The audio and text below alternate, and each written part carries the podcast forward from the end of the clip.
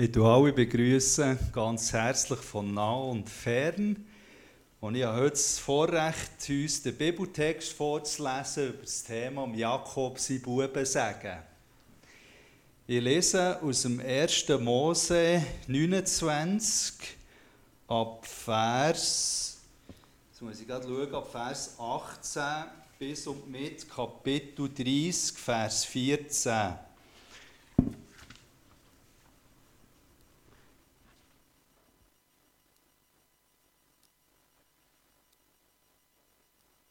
Wo er etwa einen Monat ist bei ihm war, hat der Laban zum Jakob gesagt, wenn du schon meine Schwester Sohn bist, brauchst du mir deswegen nicht vergeben, den Knecht zu machen.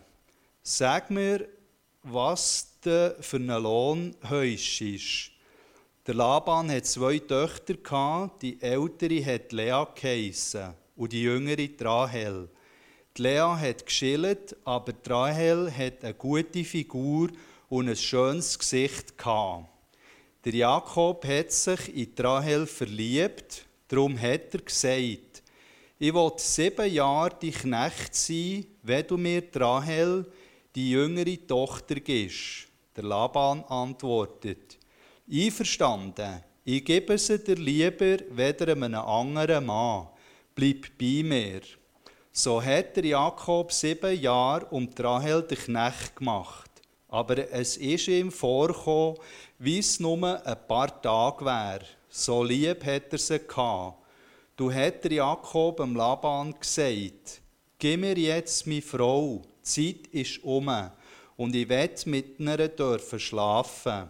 Der Laban hat alle Leute am Ort eingeladen und ein Hochzeitsessen veranstaltet. Am Abend hat er aber seine Tochter Lea zu ihm gebracht und der Jakob hat mit ihr geschlafen.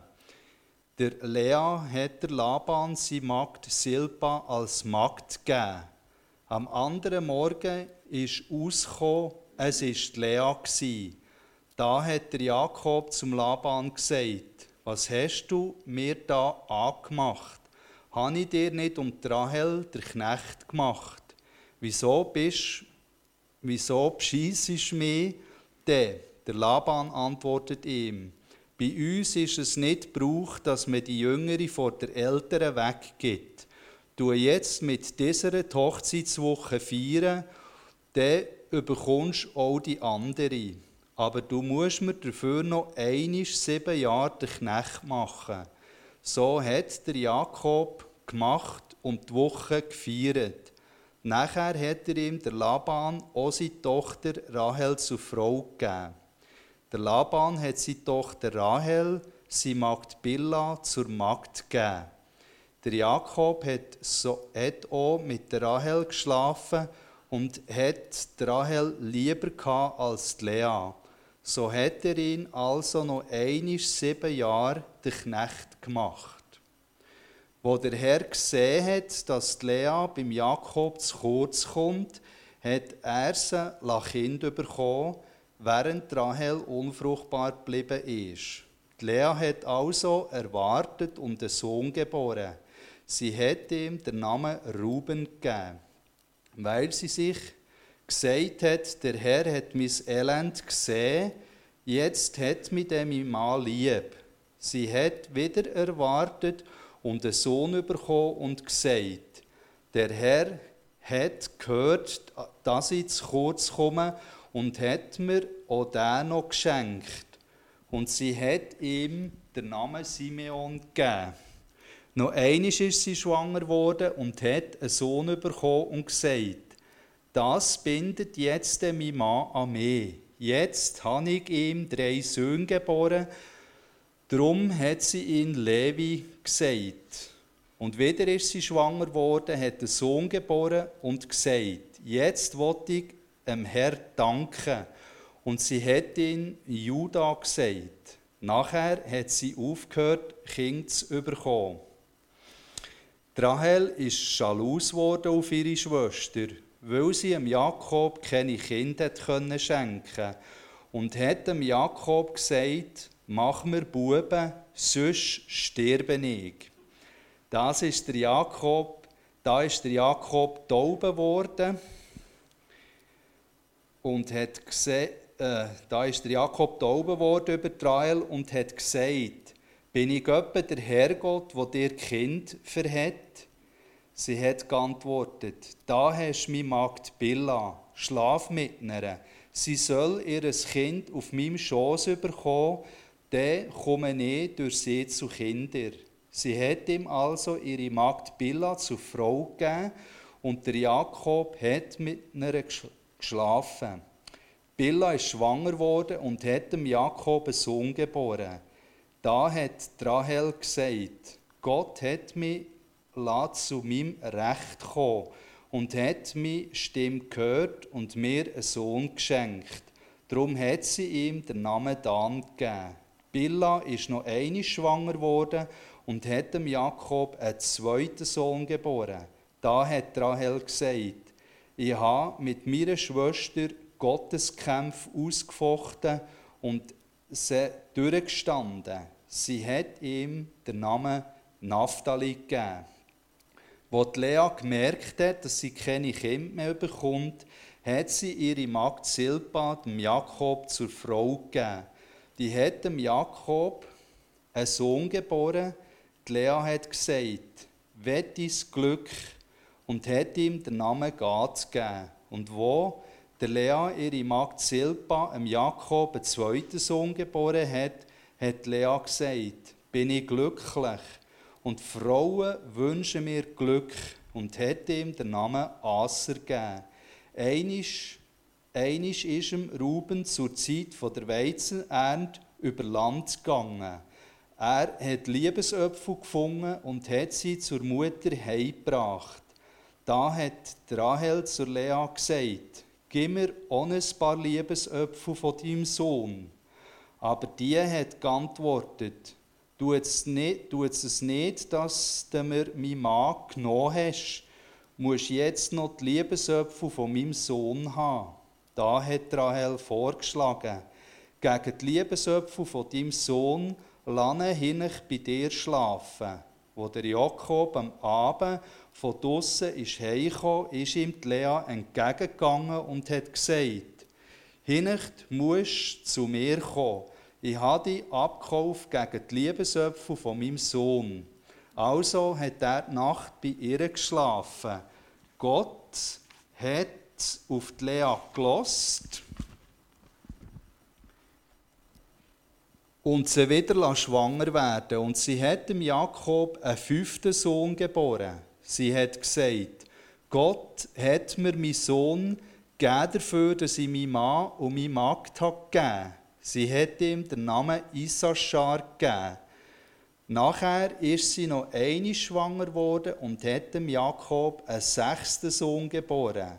Die Lea hat gesagt, Gott hat mir ein schönes Geschenk gemacht. Jetzt kommt mein Mann zu mir wohnen, weil ich ihm sechs Söhne geboren habe. Sie hat ihm Sebulon gesagt.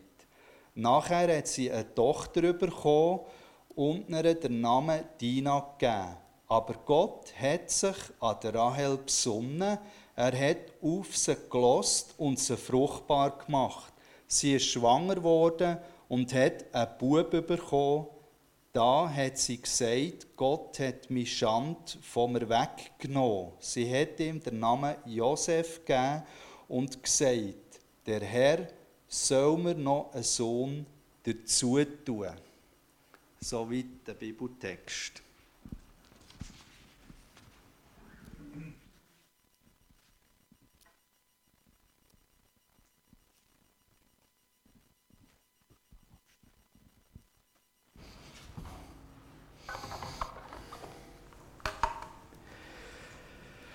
Wir laufen übers Land.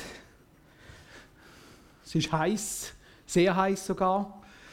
Es ist äh, eine Steppe, es ist staubig, es ist Mittag.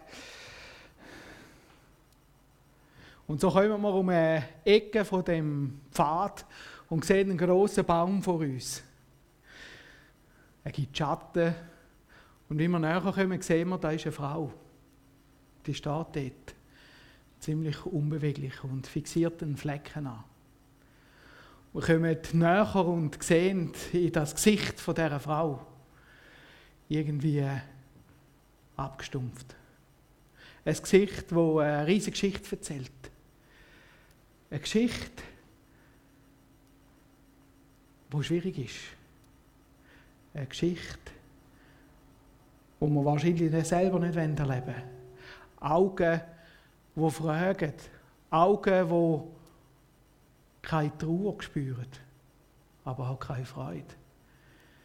Keine Verbundenheit, aber auch kein Hass. Und sie schaut, und wir sehen, sie schaut auf ein Grab. Das Grab von ihrer Schwester.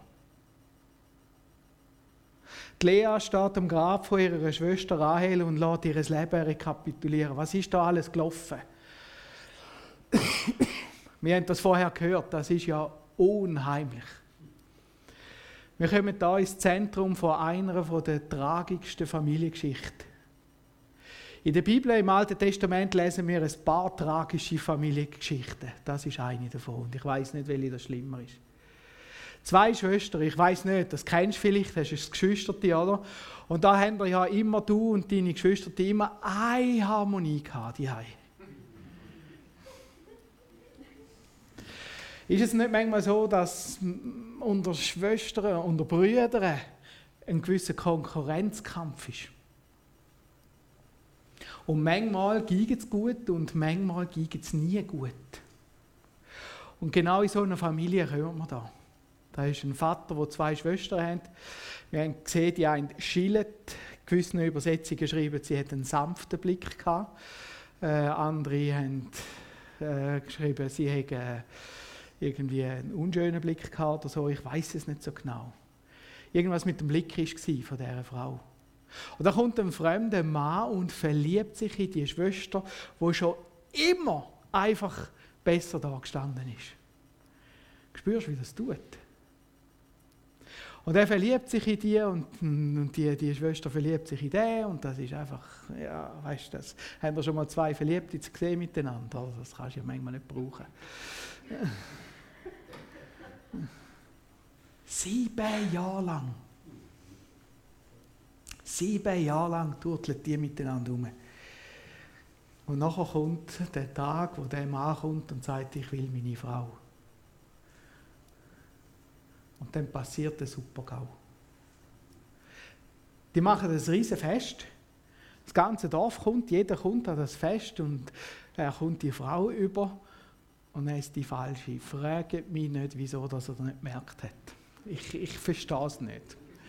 Es ist eine andere Kultur, es ist eine andere Zeit, es ist eine andere. Ich, ich habe aufgegeben, das versucht zu verstehen. Er merkt es nicht. Und in der Luther steht es so schön: Am Morgen siehe, da war es leer. Batsch. Oder? Musst du dir mal vorstellen, die hat, ich weiß nicht, ob die den Jakob hat wollen. Und wie ist es für Rahel gegangen? Rahel, die ist ihrer Hochzeit beraubt worden. Flitterwoche. Und ist jetzt noch ein bisschen das Beibringsel. Aber noch viel schlimmer, sie muss das ganze Leben lang ihren Mann teilen. Mit der Schwester, wo sie doch so gern losgeworden wäre. Der Schwester geht es genau gleich. Die muss das Leben lang ihren Mann mit ihrer kleinsten Schwester teilen. Und wir haben es gehört, dann wird gehandelt, zu wem kommt er in der nächsten Nacht, oder? Also meine, hallo? Eben, das sind Sachen, die wir uns irgendwie nicht vorstellen können. Kannst du mir PowerPoint geben, schnell? ist gut. Also, ihr findet die Geschichte übrigens im 1. Mose, Kapitel 28, fängt es an, Vers 15 und dann geht es weiter. Genau. Jawohl, das sieht ja schon mal gut aus. Ich habe also eine schöne Liste gemacht mit mal den Namen und bin dann ins Hebräische schauen, was die übersetzt heißen.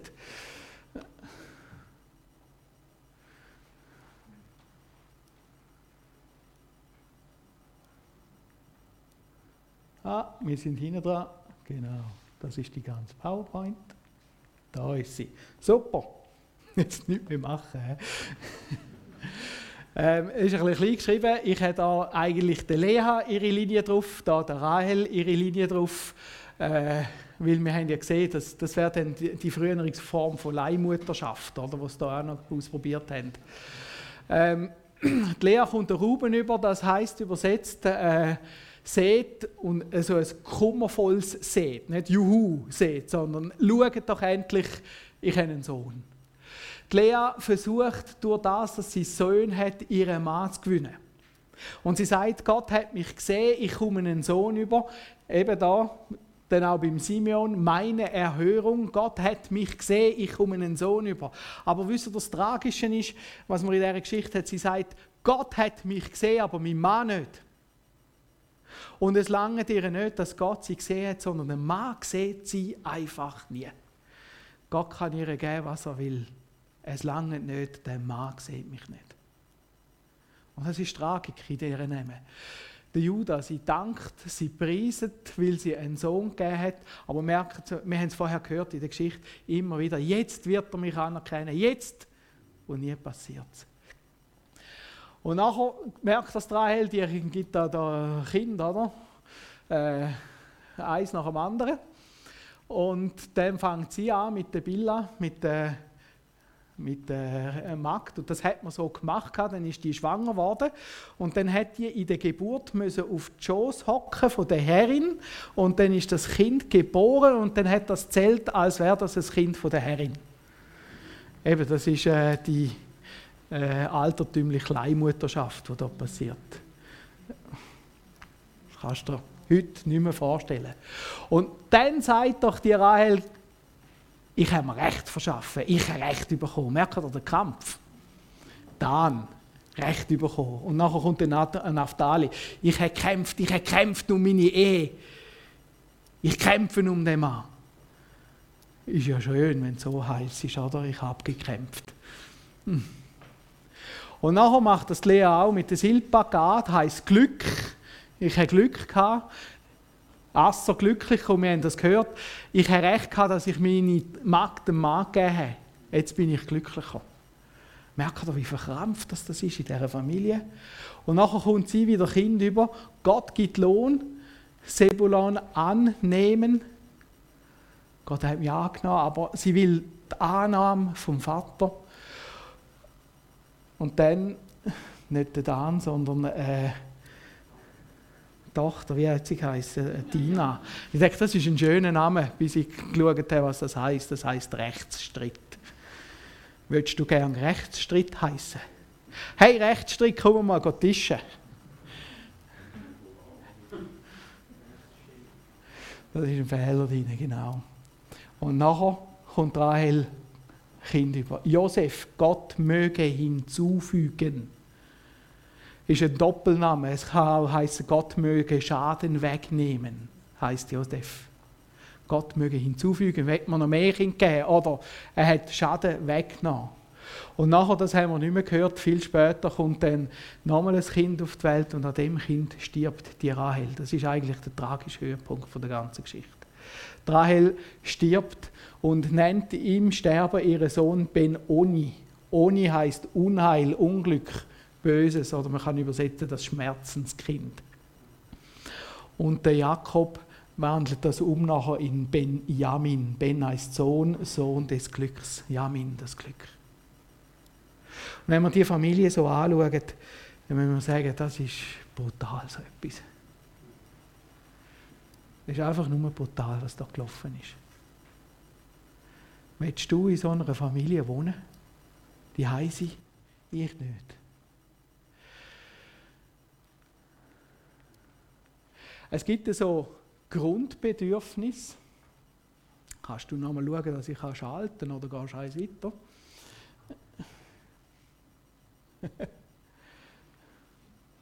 Wir haben es austestet, es ist immer schön gelaufen, es läuft immer bis auf die Predigt und nachher... Äh, Genau, es gibt so Grundbedürfnisse.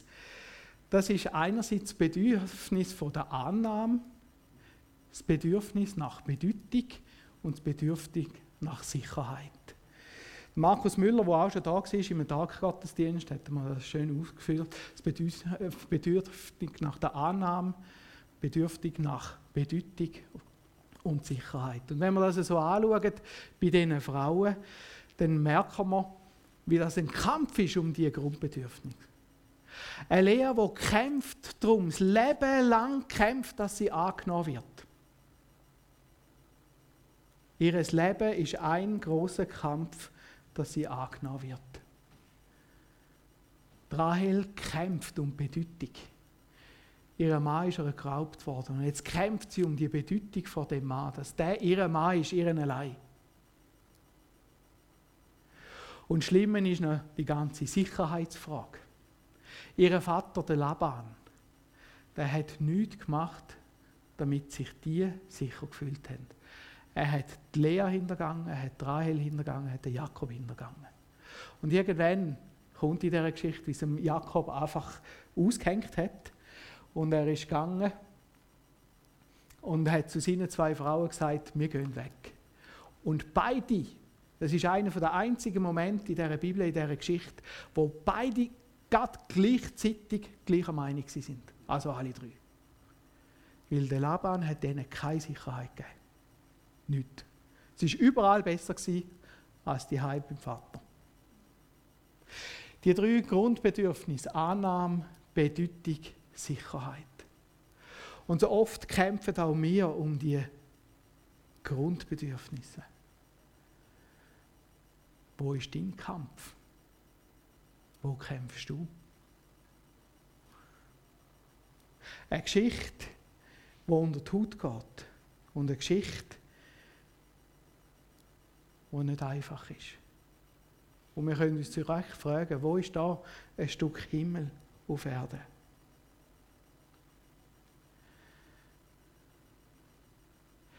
Die Grundbedürfnisse werden gestillt dort, wo Gott ins Spiel kommt. Und Gott kommt in das Spiel. Wir sind unterwegs wieder in dieser Steppe. Wir sind unterwegs am Morgen früh. Die Sonne ist am Aufgehen und wir wissen, das wird ein heißer Tag heute. Und wie wir so auf dem Pfad laufen, sehen wir, wie ein Mann uns entgegenkommt. Ein Mann, der humpelt. Ziemlich fest. Und wir denken, was ist echt da passiert? Und wir laufen schneller und sehen, wie der umgeht, auf den Boden stürzt und nicht mehr raufkommt. Und wir rennen zu ihm und fragen, ob es ihm gut geht. Nein, es geht ihm natürlich nicht gut, oder, wenn er am Boden unten liegt. Und er fängt sich an aufrappeln, wir helfen ihm auf. Und er steht vor uns und seine Augen leuchten uns an. Und er strahlt und sagt, ihm ging so gut wie noch nie. Er hat nämlich mit Gott gekämpft in der Nacht und gewonnen. Hat mit Gott gekämpft und gewonnen. Wir stehen vor einem Jakob. Ein Jakob, der kein einfaches Leben hatte. Auch er war eigentlich immer ein bisschen der Zweite. Er hatte einen Bruder, den Esau. Und schon im Mutterleib haben die gekämpft miteinander. Und ihre Mutter hat gefunden, was ist auch das? Ist Gott fragen und Gott hat gesagt, in deinem Liebe streiten zwei Völker miteinander. Und nachher sind die zwei Völker auf die Welt gekommen, der Esau und der Jakob. Und vom Jakob äh, heisst es, er hat den Fersen gegeben von seinem Bruder, wo der rausgekommen ist, oder? Und nachher geht es los, auch die zwei immer wieder aufeinander. Was mich beeindruckt beim Jakob ist, wie der Mann für den Segen von Gott kämpft. Er kämpft um den Segen von Gott. Ähm, Esau ist es wichtig, wer er ist. Er kennt seine Stärke. Er wird beschrieben als ein, ein Lebemann. Der Jakob, der Feiner. Jakob, einer, der nach dem Segen von Gott sucht. Mit allen Mitteln. Und so kauft er Esau das Erstgeburtsrecht ab. Das ist also etwas Schräges. Und zwar mit einem Linsengericht. Das habe ich bis heute nicht verstanden. Ich habe Linsen überhaupt nicht gern. Aber scheinbar der Esau schon. Und Das verstehe ich auch nicht. Der Esau verkauft sein Erstgeburtsrecht wegen einem einfachen Mittagessen seinem Bruder. Und das ist das Urteil über den Esau. Und Gott fängt an, den Jakob zu segnen, egal was der macht. Er muss dann flüchten, er, er schleicht sich dann den Erstgeburtssegen. Eigentlich hat er ihn ja gehört, aber äh, er kommt äh, irgendwie ein bisschen gespässig über, muss dann flüchten und auf der Flucht, wo er nichts mehr hat, kommt er an einen Ort, wo er übernachtet, irgendwo in der Pampa raus. Und dort begegnet ihm Gott. Und er kommt die Geschichte mit dieser Himmelsleiter. Der Himmel macht sich auf, eine Leiter kommt oben ab und die Engel gehen auf und ab. Und der Jakob sagt, ich bin dort, wo Gott wohnt, sein Haus hat. Und von dort kommt der Ort Bethel, Haus Gottes. Und an dem Punkt, im 1. Mose 28, 15 steht da, sagt Gott zum Jakob und siehe, ich bin mit dir und will dich behüten, wo du hinziehst und will dich wieder herbringen in dieses Land. Denn ich will dich nicht verlassen, bis ich alles tue, was, dir zuge was ich dir zugesagt habe. Gott stellt sich bedingungslos zum Jakob. Warum? Gott hat sich bedingungslos zu seinem Großvater Abraham gestellt und gesagt, in dir will ich den Segen durchgeben in die ganze Welt. Und zu dieser Verheißung steht Gott kauen oder gestochen. Und so kommt die Verheißung zum Jakob. Jakob, der sich um den Segen gekämpft hat, kommt die Verheißung über. Und Gott stellt sich zu dieser Verheißung. Nicht, weil der Jakob weiß nicht, was für ein Hirsch war, sondern weil Gott sich zu seiner Verheißung stellt. Und das ist das Stück Himmel auf Erden in dieser Geschichte. Der Paulus schrieb der Römer, denn Gottes Gaben und Berufungen können ihn nicht gereuen. Wenn Gott gesagt hat, ich will segnen, dann segnet er. Und wenn Gott gesagt hat, ich habe eine Verheißung auf dem Mann, ich habe eine Verheißung auf dem Geschlecht, dann hat er es. Punkt. Und dann wird gesegnet. Ob das für uns jetzt Sinn macht oder nicht, ist die zweite Frage. Er geht sogar noch ein bisschen weiter. Gott wählt sich Menschen aus, die in unseren Augen nicht die grössten Helden sind. Er wählt sich Menschen aus, die nicht die Stärksten sind. Zum beweisen, dass er kann segnen kann und dass er nicht auf uns angewiesen ist. Genau das schreibt Paulus auch der Korinther. Im 1. Korinther 1, ab Vers 26, ich kann euch da nicht die Stelle, aber jetzt lassen wir es. 1, Vers 26 bis 31 steht, seht doch, Brüder und Schwestern, auf eure Berufung. Nicht viele Weise nach dem Fleisch, nicht viele Mächtige, nicht viele Vornehme sind berufen.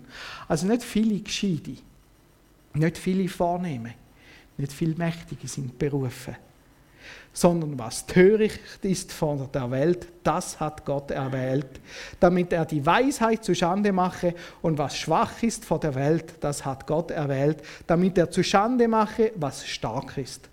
Und was gering ist vor der Welt und was verachtet ist, das hat Gott erwählt. Was nichts ist, damit er zunichte mache, was, was etwas ist, auf das sich kein Mensch vor Gott rühme. Durch ihn aber seid ihr in Christus Jesus, der für uns zur Weisheit wurde, durch Gott und zur Gerechtigkeit, zur Heiligung und zur Erlösung, auf das gilt, wie geschrieben steht, wer sich rühmt, der rühme sich des Herrn. Gott segnet dich nicht, weil du etwas Besonderes gemacht hast, sondern weil er dich segnen will. Gottes Verheißungen beruhen nicht auf irgendetwas, weil wir so etwas Tolles gemacht haben, weil wir tolle Leute sind, sondern weil er will. Und die Leute, die das Gefühl haben, sie sagen jetzt besonders gut, die gemäß dem Text haben Gefahr, dass sie möglichst weit wegstehen von Gott.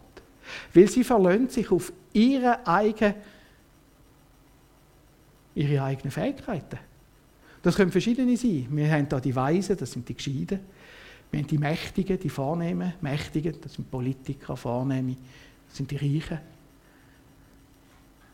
Und dann kann man sagen, ich habe das, ich brauche nichts anderes. Und so braucht man auch Gott nicht mehr. Und der Paulus sagt, wenn du rühmen kannst, dann auf etwas. Auf Christus, auf Jesus, der dich erlöst hat. Und so kommt Gott und nimmt das Schwache und sagt, schau, ich weiß, dass du schwach bist. Ich sehe deine Fehler. Ich sehe deine Sünden. Oh, Gott kennt dich und mich viel besser, als wir es uns gerne hätten. Als wir uns selber kennen. Und Gott sagt, und genau das sehe ich. Und trotzdem erwähle ich dich. Und damit wir zwei zusammen eine Beziehung haben, darum schicke ich meinen Sohn Jesus auf die Welt. Und so kommt sein Sohn Jesus Christus auf die Welt und stirbt stellvertretend für das, was ich gemacht habe. Und jetzt ist Jesus das Zentrum von meinem Leben. Denn Jesus so versteht und Jesus tilgt die Sünden und sagt, wenn du glaubst, dass ich das für dich gemacht habe, dann wird das zu deiner Realität. Und wenn ich zu Jesus komme und sage, Herr Jesus, das ist mein Leben, komm du in mein Leben hinein, dann kommt Jesus in mein Leben und die gleiche Kraft, die wir in der Urverstehung bei Jesus haben, wohnt jetzt in meinem Leben. Und jetzt kann ich mich rühmen, dass ich die Kraft habe. Eben rühmen, dass ich Jesus habe. Nicht für meine Stärke, nicht für das, was ich gut gemacht habe, sondern dass Jesus mich gesehen hat, dass er mich befreit hat und dass er mein Leben aufbaut. Der Jakob kämpft in seinem Leben um den Segen von Gott. Wir sehen, Gott will ihn segnen, aber der Jakob macht eben auch etwas für den Segen. Er hockt dann nicht einfach da. Es ist dann nochmal so schräg gesagt, eben, die gehen dann weg vom Laban. Und nachher weiss er, jetzt werde ich den Esau wieder treffen, meinen Bruder, der gesagt hat, dich bringe ich um. Und dann macht er einen genialen Plan, wie er seinem Bruder mild stimmt, oder? Ähm, immer wieder. Und am Schluss ist er noch allein. Er schickt da immer häppchenweise voraus, oder? Dass dann, wenn er dann kommt, dann ist dann sein Bruder gnädig. Und am Schluss ist er allein und dann steht in der Bibel einfach, da rang einer mit ihm des Nachts. Du hast keine Ahnung, von wo der kommt und wieso dass die jetzt angefangen haben zu kämpfen. Die sind auf einmal da irgendwie am Kämpfen. Und der Jakob kämpft mit denen. Er bittert sie ins dran, die zwei. Du weißt nicht warum, du weißt nicht, du, du weißt einfach nichts. Sie sind einfach am Kämpfen. Und nachher merkt der andere, der Jakob wird mir zu stark. Und sagt, lass los. Und der Jakob sagt, ich lade dich erst los, wenn du mich segnest. Ich lade dich erst los, wenn du mich segnest. Hast du das auch schon gesagt, wo du gekämpft hast mit jemandem? Ich lade dich erst gehen, wenn du mich segnest. Meistens ist man dann so drauf, oder? Dann willst du nicht dem Sinn sagen, sondern... Und dann merkt man das tiefe Kämpfen vom Jakob um den Segen von Gott. Und der andere sagt, wie heiß ist denn? Die wissen nicht einmal, wie einander heißt, hast du das Gefühl, oder? Und er sagt Jakob. Und der andere sagt, du sollst Israel heißen. Das heißt, er kämpft mit Gott. Da wird sichtbar, der hat mit Gott gekämpft. Und nachher sagt er, du hast mit Gott gekämpft und gewonnen. Und er wird gesegnet. Und da sehen wir den Punkt vom Jakob, den Punkt, der tiefste Punkt, sein Kampf um den Segen und er kämpft und lässt nicht los. Und da sehen wir das Gegenteil vom Esau. Am Esau ist der Segen von Gott nicht Werk Der hat er verkauft für ein Linsengericht. Und so haben wir das Urteil im Hebräer 12, 16 bis 17 lesen wir, dass nicht jemand sei ein Hurer oder Gottloser wie Esau, der um der einen Speisewille sein Erstgeburtsrecht verkauft hat. Das ist sein Verhängnis, sein Herz. Er hat das verkauft. Und nachher steht, ihr wisst ja, dass er hernach, als er den Segen ererben wollte, verworfen wurde. Denn er fand keinen Raum zur Buße, obwohl er sie mit Tränen suchte. Seine Geringschätzung über den Segen dazu geführt, dass er keinen Raum mehr bekommen hat, zum Zurückkommen. Das ist ein bitteres Urteil über den Esau. Und im Römer 9, 13 lesen wir, wie geschrieben steht, Jakob habe ich geliebt, aber Esau habe ich gehasst.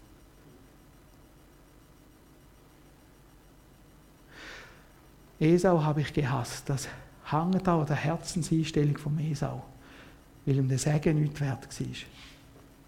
Und die Liebe vom Jakob hängt auch daran, dass der Jakob alles gegeben hat, damit er den Segen Gottes überkommt.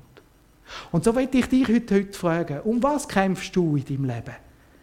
Um was geht es dir? Geht es dir um den Segen von Gott?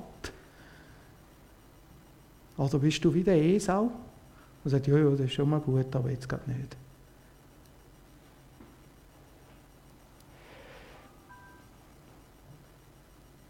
Wir kommen in einen grossen Palast. Ein Palast, der von viel Macht zeugt. Wir merken, das Gebäude ist gebaut worden, um eins beweisen, der, der da innen wohnt, dem, wo das Haus gehört, der ist mächtig. Er schüchtert ein.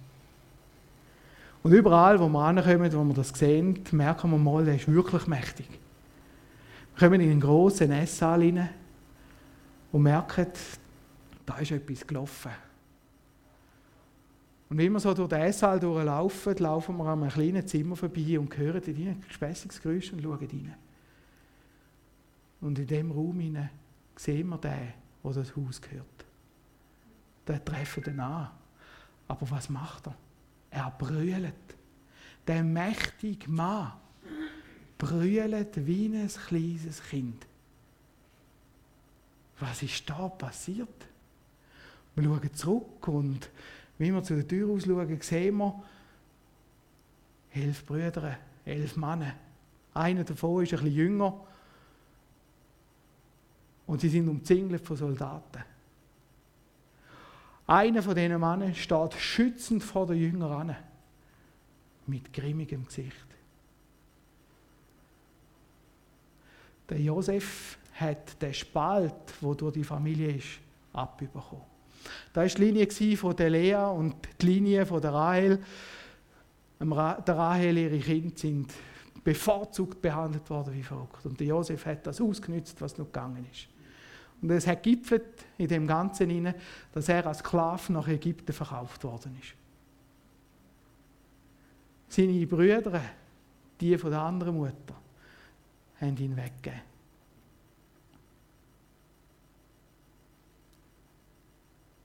In der Bibel lesen wir, wie der Josef zu Macht gekommen ist, wie das gelaufen ist. Und nachher kommen seine Brüder, weil er Hungersnot ist, zu ihm und wollen Korn. Und er stellt sie auf Probe. Und jetzt passiert etwas ganz, ganz Verrücktes. Er hat noch einen Bruder, den Benjamin. Und er weiß, das ist der Liebling von seinem Vater. Und er testet seine Brüder, gehen genau gleich aus mit mir als mit meinem also so wie es mit mir gegangen ist, jetzt mit dem Benjamin. Denn seine Brüder wissen nicht, dass er der Josef ist. Und jetzt erlebt er, wie ein Judah, einer von der anderen Linie, kommt und schützend vor dem Benjamin ansteht. Denn sie haben den Benjamin fälscherweise beschuldigt. Und jetzt steht er an und sagt, der geht wieder heim. Und wenn einer da bleibt, dann bin ich's. Und der Josef merkt in dem, in dieser Situation, in dieser Familie ist heilig passiert. Das ist eine ganz andere Situation. Da ist heilig passiert. Und so auch bei dir und bei mir kann heilig passieren. Die Grundbedürfnisse, die kann bei Jesus ausgefüllt werden. Der Josef hat es erlebt, wie die Grundbedürfnisse erfüllt worden sind. Und wenn wir zu Jesus kommen, können wir erleben, wie Jesus anfängt, die Grundbedürfnisse zu erfüllen, auszufüllen. Und das macht er, habe ich gemerkt, auf zwei verschiedene ganz interessante Arten. Einerseits kann er die einfach anfangen zu füllen, andererseits schenkt er dir Menschen, die dir auf dem Weg helfen. Aber meistens passiert es ein bisschen anders, als du das vorgestellt hast. Denn meistens gehen wir dahinter und wissen genau, wie wir unsere Töpfchen, füllen müssen. Aber Gott geht einen anderen Weg. Ich habe das mir schon als einmal erzählt, als ich elf war, ist mir meine Mutter gestorben. Ich hatte auch eine Situation kurz vor, bevor das passiert ist, in einer Familie. Ich bin sehr behütet aufgewachsen. Und plötzlich sind die Grundbedürfnisse der Mutter, die mich angenommen hat, Bedeutung in der Familie, aber auch Sicherheit, auf einmal weg gewesen. Ich habe erlebt, wie unsere Familie fast verbrochen ist. Vater, der nicht mehr arbeiten konnte. Familie, Geschwister, wo jeder irgendwie versucht hat, das zu verarbeiten. Und von einem zufriedenen Kind ist eigentlich nur noch etwas zurückgeblieben. Eine brutale Einsamkeit. Die ist wirklich brutal. Und die habe ich mit mir herumgeschleppt. Jahr um Jahr. Irgendwann habe ich mich zu Jesus hingewendet und ich habe gemerkt, dass er das anfängt auszugleichen. Aber irgendwie hat es nicht gelangt wie bei der Lea. Und immer wieder ist das gekommen, das Gefühl von der Einsamkeit. Manchmal war es zwei, drei Jahre gut. Gewesen. Manchmal ist es ein paar Monate gekommen. Und ich weiß noch ganz genau, wie ich da oben irgendwo im Wald gehockt bin und Gott klagt habe wegen dieser Einsamkeit. Menschen, ich klagt, wie ich mich einsam fühle. Und wie ich so am Klagen bin, sagt Jesus, Lass mal, ich habe dir eine Frau geschenkt, die die bis jetzt ausgehalten hat. Ich habe dir vier Kinder geschenkt, die die gern haben. Sag mal, was willst du denn eigentlich noch? Du, ich sage das, ich habe mich geschämt. Bis zu tief im Boden hinein. Mein Gebet war ziemlich schnell fertig. Ich habe nicht mehr gewusst, was sagen. Ja, ich hatte einen Verlust, gehabt, ja, und das ist tragisch. Aber Gott fühlt auch mit Menschen, die er zur Seite stellt. Aber manchmal haben wir das Gefühl, das muss jetzt weiss nicht wie, keine Ahnung, wie das hätte sein sollen dass jetzt das Gefühl weg ist. Und ich hätte dort Buß tun und sagen, es tut mir leid. Und seitdem ist die Einsamkeit weg. Weil ich weiß, die hat kein Recht, das stimmt nicht. Auf was konzentrierst du dich? Was denkst du, wie es müsste sein in deinem Leben? Und Jammer ist Gott die voll, weil es nicht so ist. Und hast den Blick nicht auf das, was er dir gibt. Und so werden wir oft wie eine Lea, wie ein Rahel, die wetteifern und nicht mehr auf Gott hören. Aber Gott will segnen und er hat den Segen parat. Und das gilt auch für dich. Als ich vor gut acht Jahren hier in die Gemeinde gekommen bin, habe ich relativ schnell gemerkt, dass wir in unserer Gemeinde etwas sehr gut können und etwas nicht so gut. Das eine ist, dass wir sehr gut, sehr schnell irgendwelche Urteile fällen können. Und das Zweite, was wir nicht so gut können, ist zulassen. Verstehen. Und das Thema beschäftigt mich seit den acht Jahren, wo ich da bin. Hat mir schon eine schlaflose Nacht beschert. Und jetzt, als ich die Predigt geschrieben habe, habe ich gemerkt, das ist nicht besser geworden.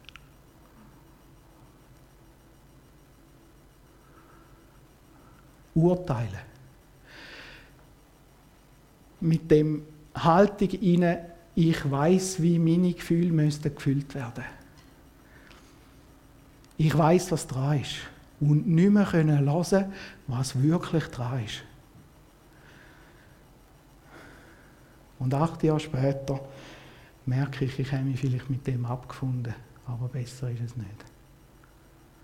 Also es hat mich erschüttert. Weil wir haben einen Gott, der will segnen. Und er will. Und so haben wir da auf dem Bildchen der anderen Seite die Himmelsleiter zeichnet. Als Symbol, dass Gott segnen will. Und die Verheißungen haben wir gehört, die sind fest und so hat auch Gott eine Verheißung über die Gemeinde.